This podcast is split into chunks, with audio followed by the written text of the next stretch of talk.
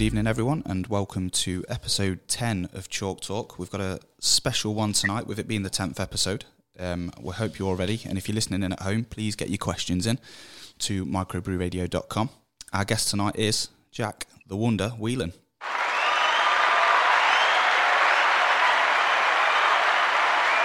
That applause is just for you, Jack. Uh, how are you Oh, feeling? that was You a nice intro. it's all it's all good here, mate. We like to make people happy. So, Oh. how you feeling? You okay? Yeah, good mate. Yeah, just really hot. Yeah, it's a bit warm. It is a bit warm, but we'll, uh, you know, this will fly, and you- you'll hopefully enjoy yourself, and uh, then you can go and cool down after.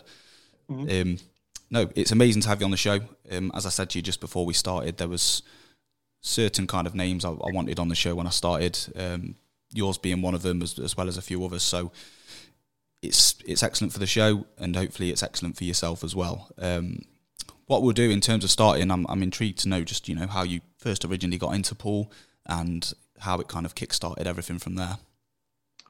So basically, when I was about uh, ten or eleven years old, my parents um, had um, a double garage on the house that we lived in. So I got like a table from Argos, um, like a foldaway, just a cheap thing really. Uh, I played on that for a couple of years. Then my parents ended up buying a pub when I was around thirteen, I'd say, and that's when I started playing properly. Um, so yeah, the the pub that we that mum and dad got, they had two tables in there. So one was for the match table um, and and my table really, and the other table was for like the public. So I was lucky enough to have a, a good table re- to play on at a young age, and, Yeah, of course. and obviously because I lived there, I, I just used to play every hour God sends really. No, that's good. Um, it obviously worked wonders at the time um, from such a young age to be playing. Um, at what point, kind of when you started, did you realise that you had this ability um, just just to be this good? Um, I'm not. I'm not too sure really. That's a tough one. I think that when I played, when I was like 15, I, I used to play obviously all the county in England setup and all that sort of stuff. But when I was 17, I won a big event. Um, it was called the Oracle Super Tour at the time. It was formerly known as the Gangsters Pool Tour, and literally all of the best players in in the world really played it, down to like um, Mick Hill, Darren Appleton, Gareth Potts, Chris Melling, and I, I actually beat Chris Melling in the final of it. Oh, class. Um, so I was lucky enough to get a start. So what it was, it, the, the tournament was based on like a, a ranking sort of event, and uh, when you're the the lowest, you get a plus two start. Okay. So I got I got a plus two uh, start to eight um, in my matches against like the higher ranked players. But obviously, I was only 17 then, so I could play, but I wasn't great. I didn't think I was great anyway. Uh, but obviously, I, I did okay, and I managed to win the event. So that was like the first real time that I thought, right, I can obviously I can play this game because I know these guys are giving me a two star to to eight, but the end of the day, I'm I've still got to win six frames against them, and they were all like big full time professionals then. Yeah, you still had to get over the line. I mean, can you remember what the score was in the final versus Chris? I can't. Um, talking 16 years ago now. Um, uh, it wasn't close, close. I think maybe 8 4, 8 5. So it was s- sort of level pegging, really. I, I, may, I might have just nicked the match off levels. Yeah, I mean, even even so, to, to get over the line, as you say, in, in, in the first place is is good enough, especially at the age of seventeen, um, Yeah. and against some massive names. So yeah, very well done. Um, in 2015, you became world black ball champion. I mean, Yeah. that, that was still relatively a young age um, that you were at. How how did that feel? Yeah, obviously it was like a dream come true. And when you when you start out, you just want to be the world champion, whatever sport you do, whether it's little or large. And obviously playing, and I was a professional player then. Well, I wasn't actually. I was. I actually won it as an amateur, but I was a professional player. Um, and I think that going into the world championships, you sort of everyone's got a hope that, but somebody's got to win it at the end of the day. And uh, lucky enough for me that week, um, I managed to I managed to come good for the week. Yeah, Scott. Do you do you remember that kind of run well? Do you remember who you beat in the final? And Yeah, I remember. Uh, well, obviously, I beat Jason Twist in the final. God bless him. Like, uh, obviously, it was a it was a shock to everybody in passing a couple of weeks ago, and I Yeah. remember it like yesterday. What he said to me after I won, and it's quite emotional, really. Um, not that he was a real close friend of mine, but uh, I remember what he said to me, and I won't repeat it anyway. But he he basically gave me some words and said like, "Look, this is what you like. You've you basically got the world at your feet, sort of thing." And yeah, um, yeah it was obviously a it was a, a big shock to everybody, but yeah, I beat Jason in the final. Yeah, yeah, fair play. Um, yeah, very well respected. Obviously, Jason within the pool scene, um, and very very sad news. We'll go into. Well, going on from that, I, I sort of knew um, going into the quarterfinals. Um, I says to my partner then, but my wife now, that I was going to win it. So when I when we woke up um, in Sheffield, um, it was a funny story actually at the time. Um, you told me you had no funny stories, Jack. Don't do well, this. It, well, it's not really a funny story actually. It could actually get me in a bit of trouble. Oh. But it's okay now because we're married. but um, my wife at the time come to see me play, um, and obviously she said she was going out to, with her mates in Sheffield, and she didn't. She come to me um, and watch me play. And obviously when I won in the final, obviously all the cameras are on her, and I'm best friends with her brother. So obviously all of the family are watching it as well, and then obviously my wife's sitting there watching, watching, and it was a bit of a, a, strange one. But when we woke up on the the morning of the quarterfinals, I said to her, she goes, "Oh, you, are all right?" And I said, "Yeah, I'm gonna win." Like I knew, I had that feeling that it was sort of my time, and I, I was breaking too well, really. And I, I feel that when obviously your, your confidence is there and you're breaking the balls how you you can then I feel like obviously I've got a, I've got a game to match anybody really. Mm-hmm. Yeah, that's uh, yeah, that's fair play. Um, on to last year, you obviously won the the Ultimate Pool Pro Cup um, towards yeah. the back end of 2022, which again is a great achievement. You beat Shaun Storry in the final, not an easy opponent at all. Um, obviously, you've been playing a while at a high level, but what were the kind of nerves like going into that final, knowing it was on telly, televised in front of so many people? I think that winning the Pro Cup was probably my biggest win. I know obviously I won the World Championships in 2015, but for me, I feel that the Pro Cup's the biggest event that maybe I could probably say in English eight ball history, really, because it's the only one that, as far as I'm aware, and I, am not, I can't guarantee when I say this, but I'm, I'm, sure it's the only one that's been televised live on a on a premium, obviously BT Sport, mm-hmm. and it was live. So, like for me, I, I it felt bigger for me winning that event. And and if you was to say, would you rather be the world champion again or would you rather win the Pro Cup? I would probably pick the Pro Cup just because how stacked the field was. And obviously you're playing on live TV, so it doesn't get any bigger than that. No, yeah, you're right there. The the, the opponents you're coming up against, um, and as you say, televised, it's it's added pressure and it's an unbelievable achievement. I mean, I watched some of it, if not most of it, um, at the time I was working from home, and I, I mean, you didn't miss much like at all, which is, I mean, yeah, there there are players that don't miss much, but when you're doing it on telly on the biggest stage consistently, it, I think I think though the the biggest players that play play they would rather play on TV, and I feel like when we are playing on TV, you feel more comfortable. I know people might be watching thinking, "Oh no, like how's he doing that?" But when you it's like when you look at the snooker players, for example, and you see Ronnie. Mm-hmm. Would he rather be playing on the TV table? Well, obviously he only plays on TV table. Would you rather be playing at the Crucible in the World Final or, or a qualifiers in in a swimming centre? You know what I mean? It's it's obvious where you want to be, and when the biggest players in the world they want to be obviously on the main stage with everybody watching, and that's that's where I'm at with it. Really, I, I'd much rather be playing on the TV table one rather than table 17 in the corner. Yeah, no, that's actually it's actually an interesting way to view it, and it, it makes perfect sense. Um, as you say, when you when you're at the top of the game, yeah, you probably do want to be um, kind of in the limelight on the TV. It's it makes perfect sense. Um, mm-hmm. How does it feel? Obviously, watching the Ultimate Pool on the telly, there's, there's myself and many other players that watch it. But how does it feel knowing that there are the kind of the youthful generation that are coming through um, they're watching, they're picking up tips. You know, does that give you a, a good sense of kind of pride? Uh, yes, and maybe no a little bit. I don't. I'm not really sure. I think that the way that uh, the game's gone over the last like maybe five years is a case of if I think you sort of get tarnished a little bit now for being at a certain level. Whereas obviously before, when I was a youngster, I had to pay to play in tournaments I could never ever win. Now it's all you can't play in this if you're a pro. You're not allowed to play in this if you're a category two player. This is a B, a C standard competition, and it's like, hold on a minute. Like when I was a kid, and I was having to pay my ten and twenty pounds to play, I could never win a match. Never mind having to like, oh, I can only play in this event because you're a junior, and you're obviously I get the age category, but when it's ability category, I think it's wrong, and I think the only thing that's going to hold people back in the the new generation moving forward is they're only playing against a standard of player that they're used to, and when they come up against a better player, they'll just completely fold. And uh, and I, I think that in a way it's wrong, but I hope that the younger players around do see that and and think right, well, I need to better myself. I need to play with better players. I need to test myself because otherwise.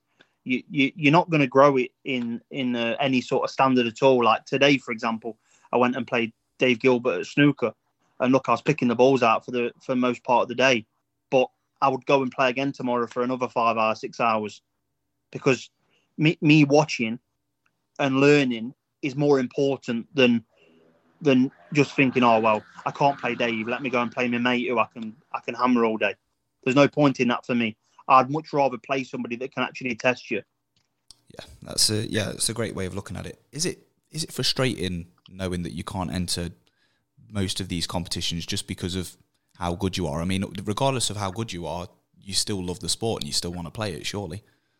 Well, yeah. When it comes to a point where like you're a full time player, like like I am, like I, obviously I've got a calendar that I, I stick to and I try and get out as much as I can and play as much as I can. But there is events happening locally that you're not allowed in, and even around the Midlands that you're not allowed in. And you think, what? There's players in it that should be pro that are not officially pro, And then you are classed as a pro. I get that there's a different level of pro as well.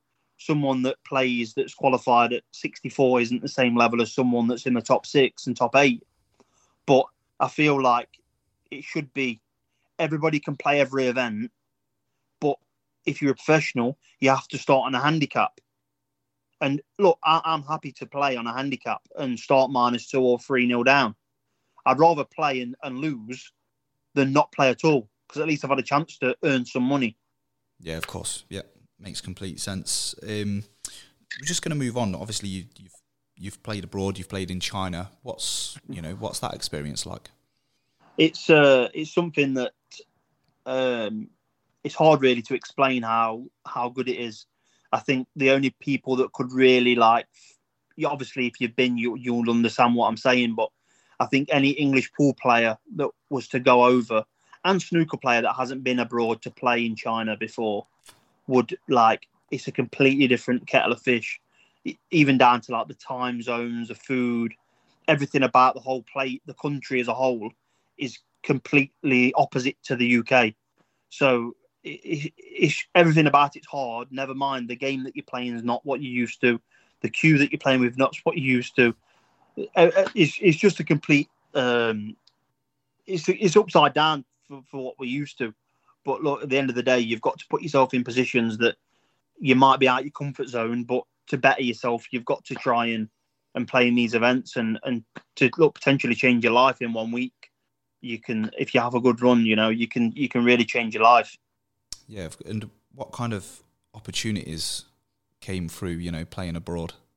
Um, luckily for me, like I, have I've um, I've just signed a deal with um, Joy, so the the main company in China. I've just signed a contract with them um, for three years, so I'll be going out to China maybe five or six times a year now, oh, moving forward per year at least, uh, maybe more if I want to. Um, but yeah, it's like I I've known obviously that I've been to China five or six times, so I, I knew the guys anyway. So it was um, it was a good it was good for me to to get something in, in on paper and and now have to go more often. I know it's it's not ideal being away from. I've got a young family and it, it's hard, but at the end of the day, I've got to focus on uh, my my career and I've got to try and basically earn earn earn a living. So me being away in China, yeah, it's not ideal, but it's it it beats getting up at five o'clock in the morning. Yeah, that's right. I mean, it's your career at the end of the day, and it's an opportunity that I mean, you, would never say no to. It's not. It's not like it's a bad. It's a completely bad thing, as you say. Um, yeah. Amazing country. I mean, is how many people go over from from England? Do you do you kind of go together, or do you go alone, or? Um, this event uh, that I'm going to next Tuesday, I'm actually going on my own. So, well, I'm flying on my own, should I say? Um, and it's around 30 hours to get there as well. Yeah, it's a long one. It's three planes to get there, so it's a long one. But uh, Mick Hill's going to it. Um, Jordan Shepherd's going to it. There is a few pro- few English eight ball professionals going to it. Okay, that's good. Um, so yeah, at least you'll you'll know people when you're there. That's that's yeah. very good. So you had dinner with a with a very special snooker player as well. I think I believe you mentioned to me. Um, yeah, yeah the first ever time I went to the Masters, um, it was 2017. So it was the first ever time really I, I have been I qualified to go to to China and play in the Masters. So I've I've turned up at the airport on my own, never been before, didn't really know what was going on, and um, and Gareth Potts was on the same flight as me, and now we're we're actually really good friends now. Uh, but at the time we didn't know each other, so it was a case of like he seen me at the airport and he goes, "Oh, you're right, Jackson." We spoke and he said, "Look, come and meet me in Dubai, and I can sign you into the lounge because was he was like business class and that." So he signed me in, and we spoke for like two or three hours. Then when we got to China, we spoke for another like two or three. Well, we was there for two weeks together, really, and um, it was only it was only because I was actually getting married um, two days after. I flew back on the 17th and I got married on the 21st. So I was back in the country for two days, and that was the Masters that Gaz won.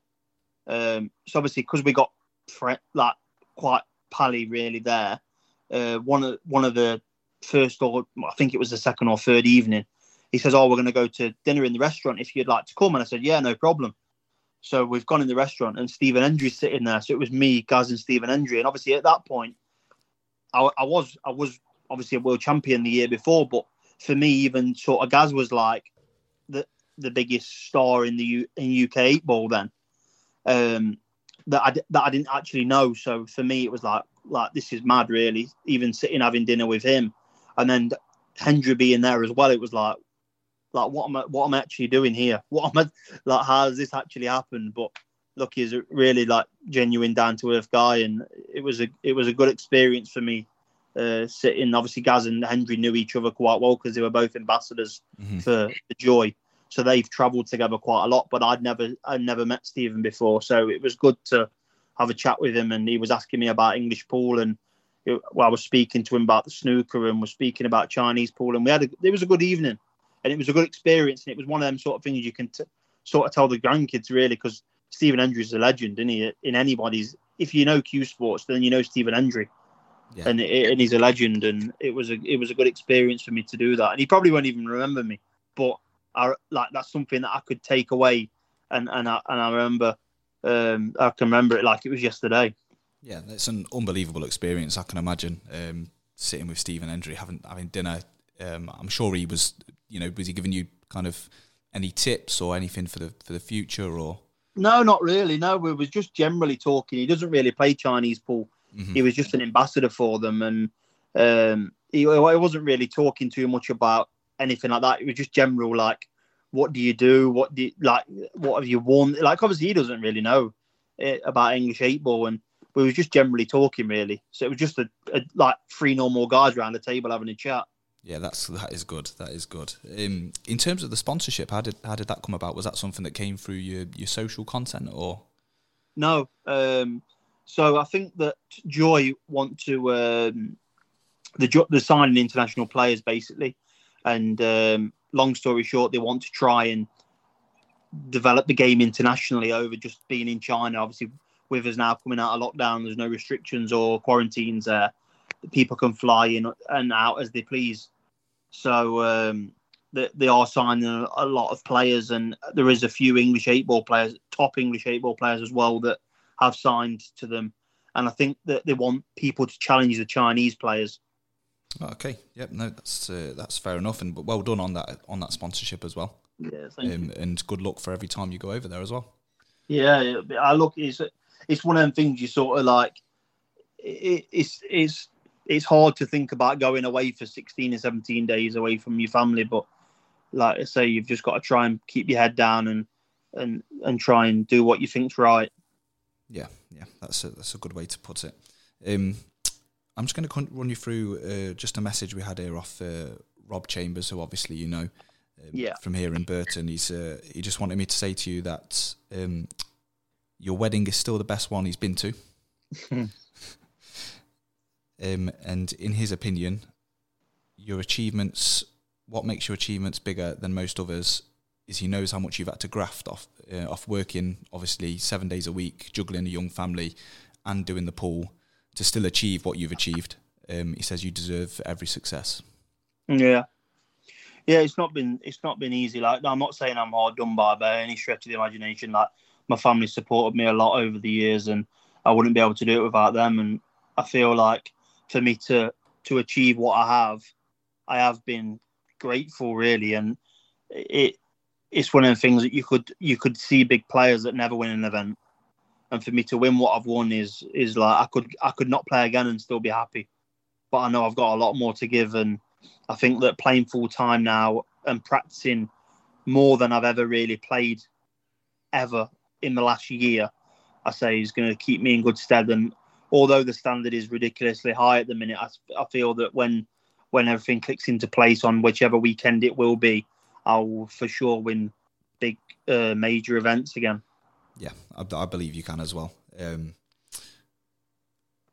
we've had a couple of questions in. Uh, I know I know I spoke to you kind of pre-show about them, but I am going to ask you them. Um, thank you for the questions, guys. The first one is from a uh, Bronny Ward. Yeah. Okay. And they've asked, do you find that the time you put into creating content, um, you know, your editing, your shooting, is taking you away from achieving more consistently in competitions? Um, I'd probably say no, just because the fact of I'm actually playing more now than I've ever played. Um, so I'm actually giving myself more of a chance because I'm not working it's giving me that time to be able to video, edit, all that sort of stuff. But I do try and plan days around editing. I don't like waste any time. So, for example, if I was going to edit videos, I would like do it when I was in bed at night, or if I was going to film, I'd film on one day and get like five or six videos for the week or for the next two weeks. Like, for example, when I go to China, I'm going to have like 10 videos in my phone ready to go so when I'm in China, I don't have to worry about making content because I've already got it on my phone, and then I'll like edit it on when I'm on the plane. So I've got basically a day to get through all my videos and get sure make sure everything's right. So then when I post them, I can just post them every day, day and a half, two days, or whatever I, I, I want to do really. So I'd say no, not really. It doesn't really affect me, and I think if anything, it's actually helped me because it's helped me focus more on other things. So for example, like now I'm trying to build a brand. I've got a big social media following that I'm trying to build. So before it was just a case of turn up to a tournament, I lost, I'd go home, go back to work, not do nothing, have. Whereas now I'm getting other avenues, I'm getting other revenue streams. So I'm making like other revenues from social media that I never had before. So which I wouldn't be able to do if I, I didn't have the time to do it. So I think although the question would probably see people saying yes. I would say it's for me, it's completely the opposite, and I, I think I've played more now than I've ever played before. Mm-hmm. Yeah, no, uh, thank you for that answer. It's a good answer, and thank you for the question, Bronny. Um, the next question I have is from uh, Stuart Barnes. Um, mm-hmm. It's a tough one, so you'll have to, you have to try your best with the answer. Um, in five years' time, or just in the in the coming years, who do you think will be the top five players, whether it's IPA or Ultimate? I think they'll be the same players that they are now. Mm-hmm. I think that everyone's at an age where there's no one like in the 50s where you think, oh, they're going to pack up soon. I think that all the players that are at the top of the game now, the top eight to 12 players over both uh, IPA and Ultimate, are going to be the same players in the next five years. Yeah, I think that's a fair answer. I mean, you know, as you say, they're not at an age where they're disappearing. They're not going anywhere. And if they're going to be playing consistently, you know, like yourself, there's no yeah. reason they won't be the same people. Yeah. Yep, no, great answer. Um, keep your questions coming in, guys. Uh, you can put them through microbrewradio.com or you can drop myself a message. Um, just search Dave Goldsmith on Facebook and pop it through there. Thank you very much. Um, we spoke a bit about your online content. That's the next section we're going to move on to because obviously it's a big part of of what you do, um, and I think it's fair that you you say what you want on you know on this. Um, how did it? How did that get started? How did you take your pool into going through that next step of going through the online content? Um, well, I remember sitting at Birmingham um, at the the Hilton at Birmingham, and I was in reception with with Gaz, and we speaking about uh, video, and then he said like you need to get some content made up, and I was thinking what? But there's a guy called Aaron Aaron the Pool Shark or Aaron the Pool Coach. You might be you might know him as on mm-hmm. Facebook and yep. YouTube and Instagram, and he's got around six million followers. Anyway, he's a, he's a big basically a pool influencer. And um, he come over and he was doing work with Ultimate Pool, and he spoke to Gaz and uh, spoke to him about the online online uh, stuff. And Gaz goes to me, goes, "You need to start doing it." So then another f- two or three weeks went by, and he asked me again, and I didn't do it again. And in the end, I thought I'm just going to get a tripod. So I bought a tripod and and started doing a few bits and bobs. And then in the end, I started posting every day, and I posted every day for seven weeks. Uh, no, for ten weeks. Seventy videos I posted before I got a viral video. And then once I got a viral video, then I, I seen like the, there was traction then on my accounts, and they started to move quite quickly.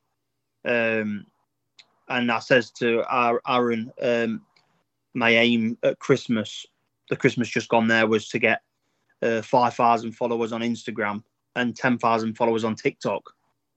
And uh, at Christmas, I was on 100,000 on Instagram and 50 odd thousand on TikTok. So, like, I completely blew out whatever I, my ambition was. Um, I completely blew it out of the water, really. And it, it was, it's, it's tough. It's not easy to do it. And I know there is a lot of people out there trying to do it. Um, but I feel that the the advantage that I've got over a lot of players is obviously I've won big events, so I've got the name behind the the the platform.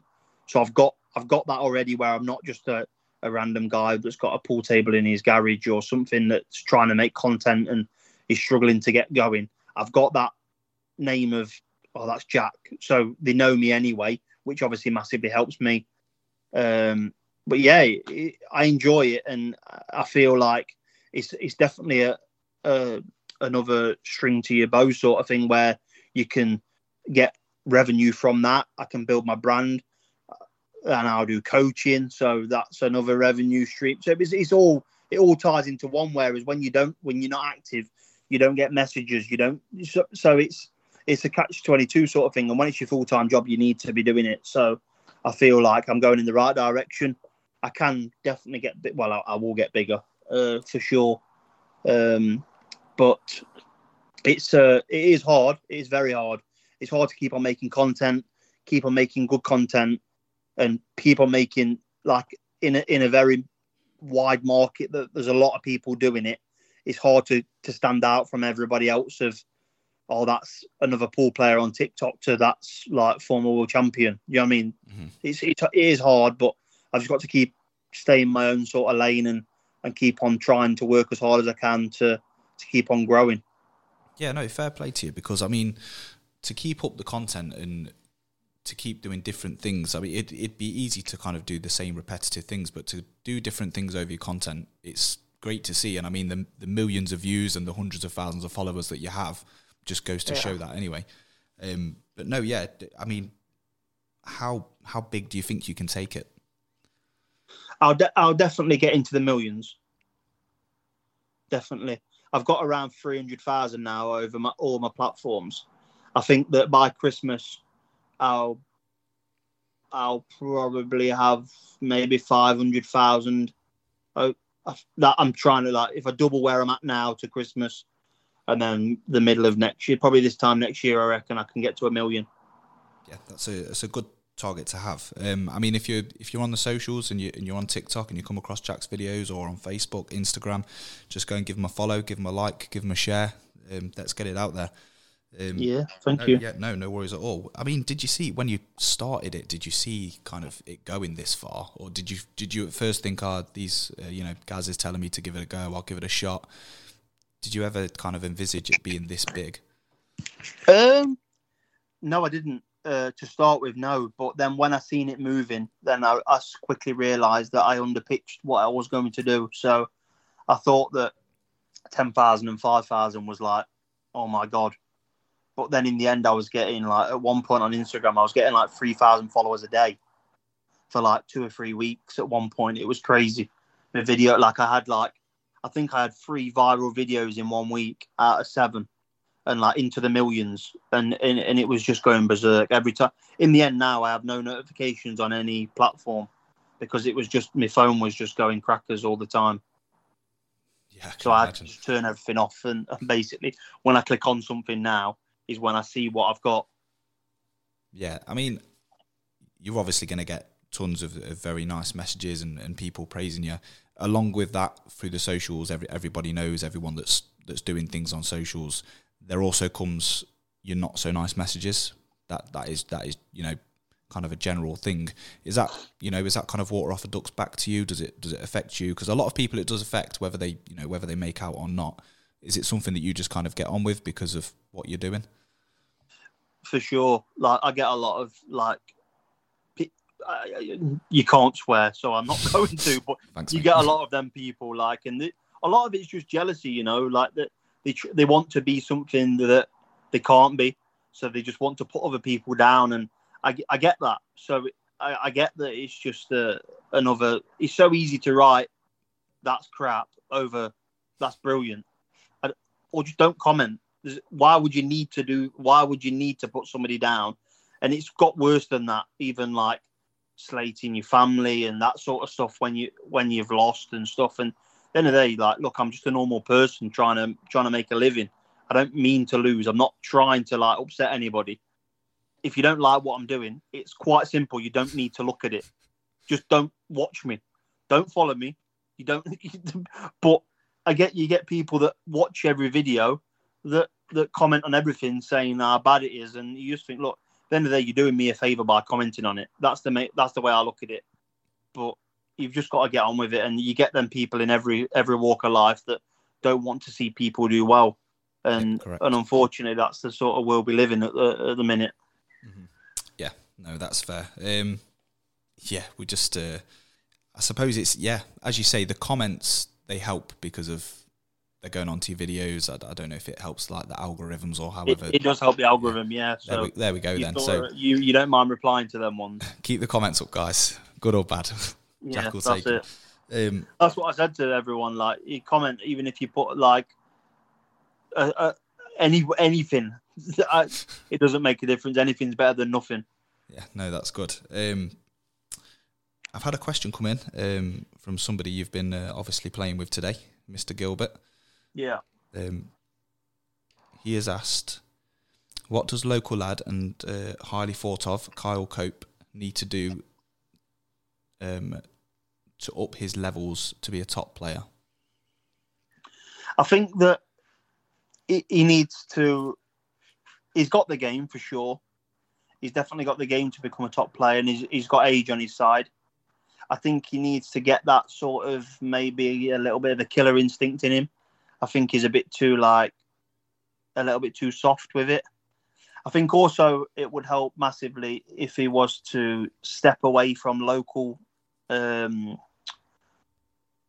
local leagues and uh, competition that sort of way, and, and really like widen his his angle of he needs to be playing a lot better players and, and playing for, for me playing like the dog and duck on a Wednesday night or a Thursday night or whatever it is that's not helping him in any way it's, and if anything it's hindering him because he could actually be practicing for two or three hours at the club on his own or with somebody I live literally 15 minutes away from Potters, and, I, am available as good as every day.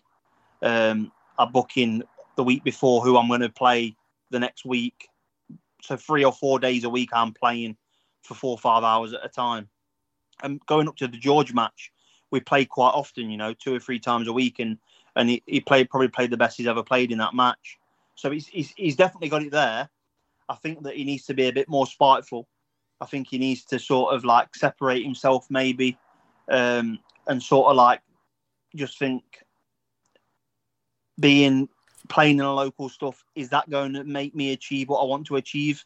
Because I had to make the decision when I was I was actually older than him. I was maybe like 20 what was I? Just got married. 28 27 27 so I was a little bit older than him, and uh, like we had the best team in Derby, and we won all the doubles, and I'd win the singles or Lakin, and and and then we'd win the team and the cup and the Super Cup or whatever it was, and we just used to win on whatever, and and in the end, I just go to like they're all my mates rather, rather than me actually playing, and in the end, I said, look, I'm I'm done.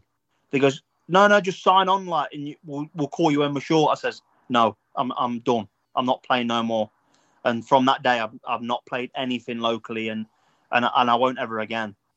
And I feel that that was the step that that I needed to take to then move to the next level. And even though I'd already won big events and I was already world champion at that point and and all that sort of stuff, I feel that for you to play, you don't need to be going to pubs that you don't need to be going to and playing one frame and and then like getting abuse off people when you lose because oh, I beat so and so. Like I'd go to a pub and oh, I beat Jack Whelan, he's crap, and you're like, mate, like what what are you talking about, really? Like you're playing in a local league, one frame, anybody can win. You don't need to do that to to prove any anything to anybody. I feel that for Carl to go to the next level, he just needs to step away from from uh, from local local leagues and, and really focus on himself and and be a bit spiteful, you know, because if you want to win, all, all of the top players separate themselves from from everything else really and just you have to be selfish. And i think that because carl hasn't got that trait in him yet of oh i don't want to like upset my mates he might get stuck into being 30 and still playing local league and still not won anything big.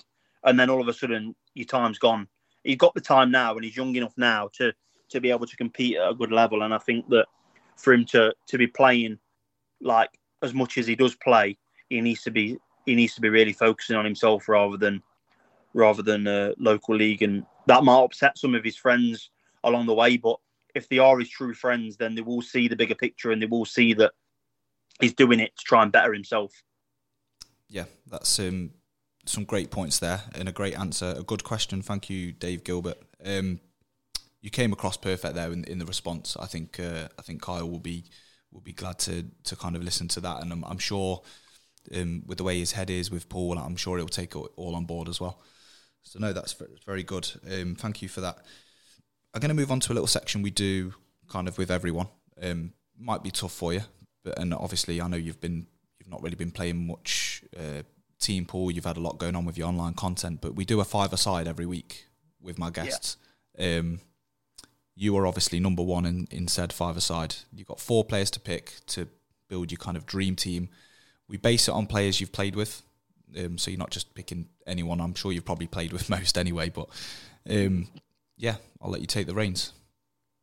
I could have like a 20 aside, really. Everyone, everyone says the same, but I've got to be harsh. So um, maybe me, Gaz, Mick, um, probably oh, Farnsworth. Um, oh God, there's like ten players. I don't. Oh, Melling. I, I, I don't. I don't know. It's tough, isn't it? Melling, Cousins, Boyle, you name it. There's there's there's tons of players, mate. Yeah, it's hard. It's hard to ask someone that's you know that's played with the majority. And obviously, I've, Appleton, I've played with like them, Jason Shaw. So I've played, I've played obviously uh, like against all of the top players and all over the world. You know, so it's it's that's a tough one. That is. Yeah. Um, a question I, I kind of wanted to ask. Um, yeah. The Mosconi Cup is it is that something you've you've put thought into? Is that something you see yourself being involved in at any point, or? No, no? no, I don't play obviously American pool. I, I played a, actually I played in a, a matchroom ranking event in Scotland two week, three weeks ago. I lost in the quarterfinals of it, Um, but no, I'm not. Um, you have to travel around the world playing uh, to even begin to imagine how hard it is to get in that event is is unbelievable. You've got people like Chris Melling that can't even get a look in. Um, so I, I, I wouldn't have a chance to be honest unless I literally like played American pool full time and travelled around the world. And I just haven't got look. I've got a wife and two little kids. I couldn't me going to China five times a year is enough, and playing like maybe fifteen or twenty English eight ball tournament. I'm probably away maybe thirty to thirty five weekends per year, as it is. Never mind having to go all the way to America and playing for two, three weeks, and then going to here, there, and everywhere. So, like when I went to Scotland to play in that event, um, all the players that played there then went straight to London and played in the UK Open that was just on there on Sky Sports. They then travelled back to wherever they live for a week, and then they go to Spain next week, early next week, as uh, the Spanish Open starts, and then they're all going to America from there. So it's just a full time, a full time job, and not a full time job, but it's a full time for your full family, really. And, yes. and I, am not in that position to uh, to be doing it. So the answer to the Mosconi Cup question is definitely not. I won't be playing in that. No, that's fine. Thank you for the answer. Um, it was just something that obviously, when when you're speaking to the big names, it's it's a lot of people talk about the Mosconi, so it was something I was really intrigued in knowing. Um, but thank you for the answer. I think the only way that it could maybe happen, but it probably won't be the Mosconi Cup, is if they did like a crossover of English pool and American pool, or American pool and Chinese pool, where they put a team Great Britain in, and I got a chance of playing in that sort of sense. But apart from that, no, I won't be playing for Europe. Not that I'd love to play, you know what I mean? But I'm not in a position, and there's maybe 30 or 40 guys ahead of me that play full time. Never mind the people that don't play full time. So you, you wouldn't like like I say, Chris can't even get in. Um, so it, it, it's it's it's tough. And look, it's an amazing event because it's going away from pool a little bit now. I think with the crowds and all that sort of stuff, it's going away from the the aspect of whoever wins. It's basically just an event like the darts now, and it's just a case of everyone turns up and has a good time, and Europe basically collect the winner's prize at the end. yeah, that's fair.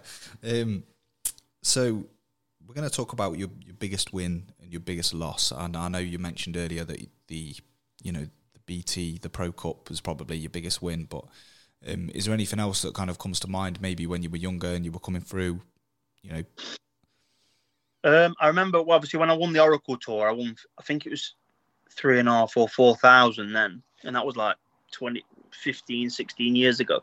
And that was a lot of money when I was 17. Um, but obviously, winning the World Championships was a big one. And but I won the Pro Series last year as well as the Pro Cup. I won Pro Series three. So that was obviously a big, a big monkey off my back uh, winning the Pro Series because that was sort of like me moving over from the IPA to Ultimate was a case of like, oh, these guys are moving over. Let's see how they really get on against the best players. Of me to win the third, the third tournament that I played in was obviously a big, a big weight off my shoulders, really. And then obviously I've managed to win the the Pro Cup at Christmas on the one on BT, and that was like, for me, I think that was the biggest, the biggest title I've ever won. Even though it might not sound it, for me, it was the biggest being live on on BT yeah, as we said earlier, that's it's an incredible achievement. You know, you you are coming up against the current best players, including yourself, and to come away with the with the trophy is uh, it takes some going. We're going to give you one of these. There we go.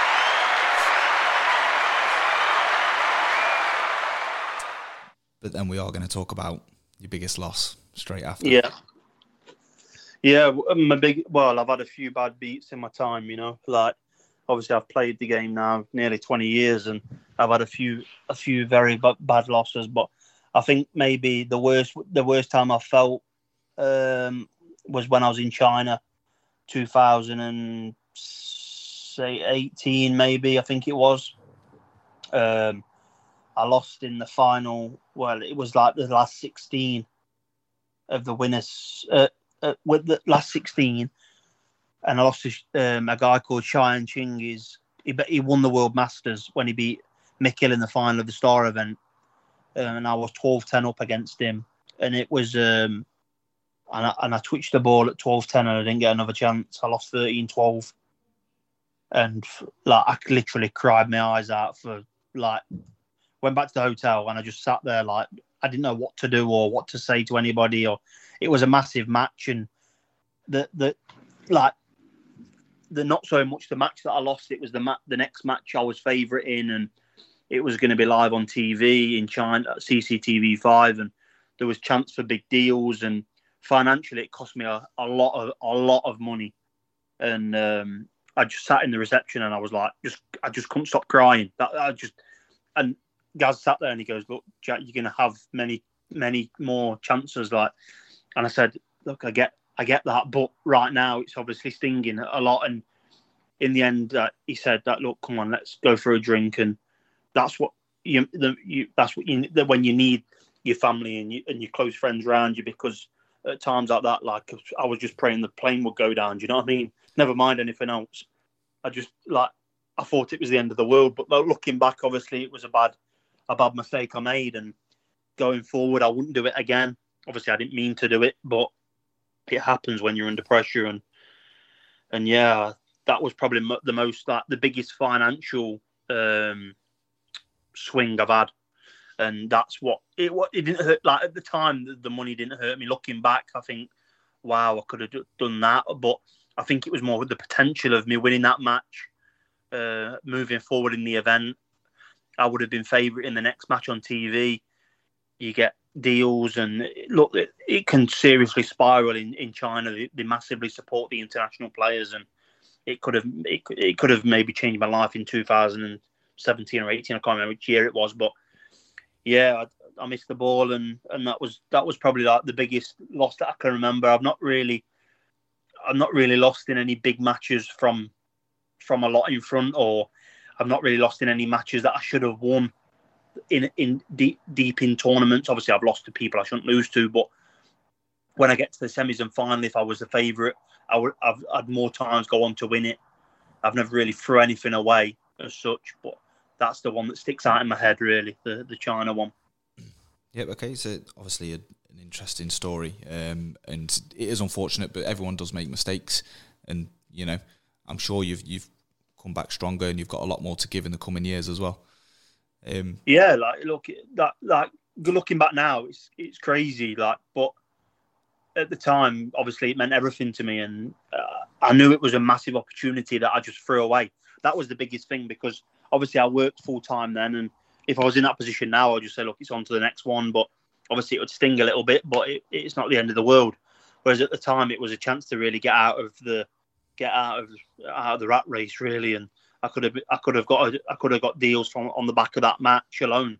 So that one ball really, yeah, it cost me a lot of money. But look, you you can't look at it like that. You just got to look at it as you made a mistake and you got to move on and and and and try your best again. And that's all I all I can do really. Yeah, of course, of course. Um, is there any shout outs you'd like to give, you know, before we start wrapping up the end of the show? Um, obviously, I know you've got a few sponsors, you've got your family. This is your opportunity to just kind of, you know, have a few shout outs, thank a few people.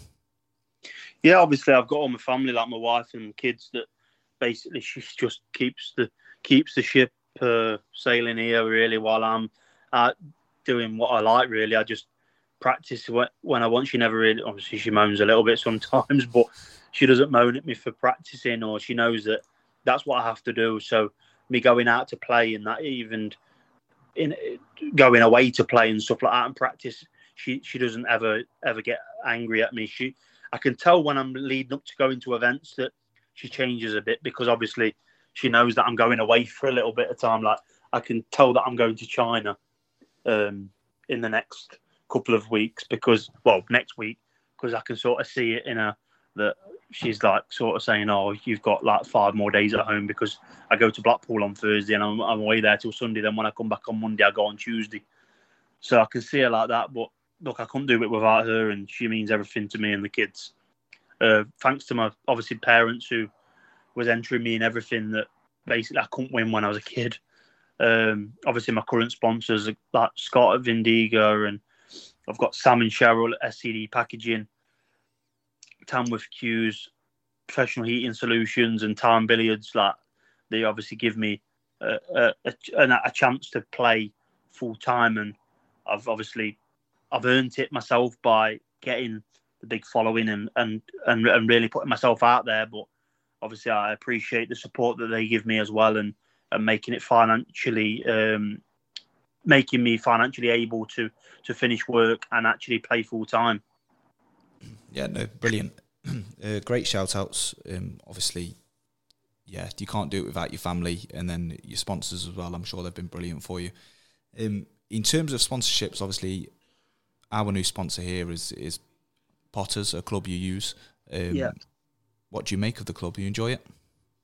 Yeah, I do. Yeah, like obviously the conditions are good there, and there's a good. Like, obviously, Kyle plays out of there, so it, there is there's good enough players, and like lucky enough that Dave lets me play with him um, at snooker. Not much of a game for him, like obviously, but um, I, I always try my best at anything I do. So yeah, it's obviously good, and they, they they keep the the club in the tables in as good a condition as anybody asks for. They, they listen to the the punters, and and basically if they want a cloth a certain cloth uh, they, they, they're doing a great job there, and they've got a, a, a nice little club there. yeah, brilliant. Yeah. I'm sure they'll. Uh, Sure, they'll live. Oh, we've got a bit Oh, of. we've got a um, bit. Not sure what's going sure on what's- there. Apologies at home if Apologies you're getting a bit of a getting relay a bit of a re- after I speak. I speak. Um, are you still there, are Jack? still- I'm just making sure. Just making Yeah. sure. Yeah, yeah. Yeah, magic. I'm not sure Magic, what's going on here. Yeah. But yeah, we are But just wrapping we up the show anyway. up the show anyway. Um, I'd just like to do a couple of like shout outs myself. Firstly, obviously to our sponsors, Potters, Potters. um, Um, the best club about best around club here. around here. And And as Jack says, as they Jack look after says, everything. everything. Um, Um, and they've looked and after they've us, looked and hopefully, we go on to have a great, have a great partnership great together. partnership. Um, so Um, you guys keep up the good work up there. work up If you there. are about the about area or in the Burton area, and you want a game of pool, game of snooker, a good laugh, get yourself up there. Got a competition on the 25th of June, which is a Sunday. Um, if all of that has been all of that taken up, then again, taken up, then please just come up and support the club. My other shout out is to my promoter, promoter, Mark Smith. Smith. Please vi- Please visit visit his uh, his, uh, his website, www.ukworldqsports.com. If you're into your snooker, you're into your pool, please join, have a look. It's good stuff. Um, this coming Friday, we do have episode 11. It will be with Keith Rudin, a local Burton player. Um, he's won a lot over the past. He's been playing a very long time. Please join us on Friday for that. Um, in the meantime, Jack, I'd like to say thank you very much for today. Um, it's been brilliant having you on the show. Uh, excellent to have you on, and I wish you all the best in China. Thank you very much, mate, and thanks everyone for listening. No, excellent. Um, yep, thank you for listening at home, guys, and I hope you have a brilliant week. And we will speak to you Friday. And right now, that's us out. Cheers, Jack. Cheers, mate. Thank you. Thank you. This show is part of Microbrew Radio, Burton on Trent's community radio station. You can hear this and plenty of other shows over on microbrewradio.com. Find our app on the iOS or Android stores, or just say, Alexa, play Microbrew Radio. And if you like what you hear, please let us know on Facebook, Instagram, Twitter, and TikTok. Thanks.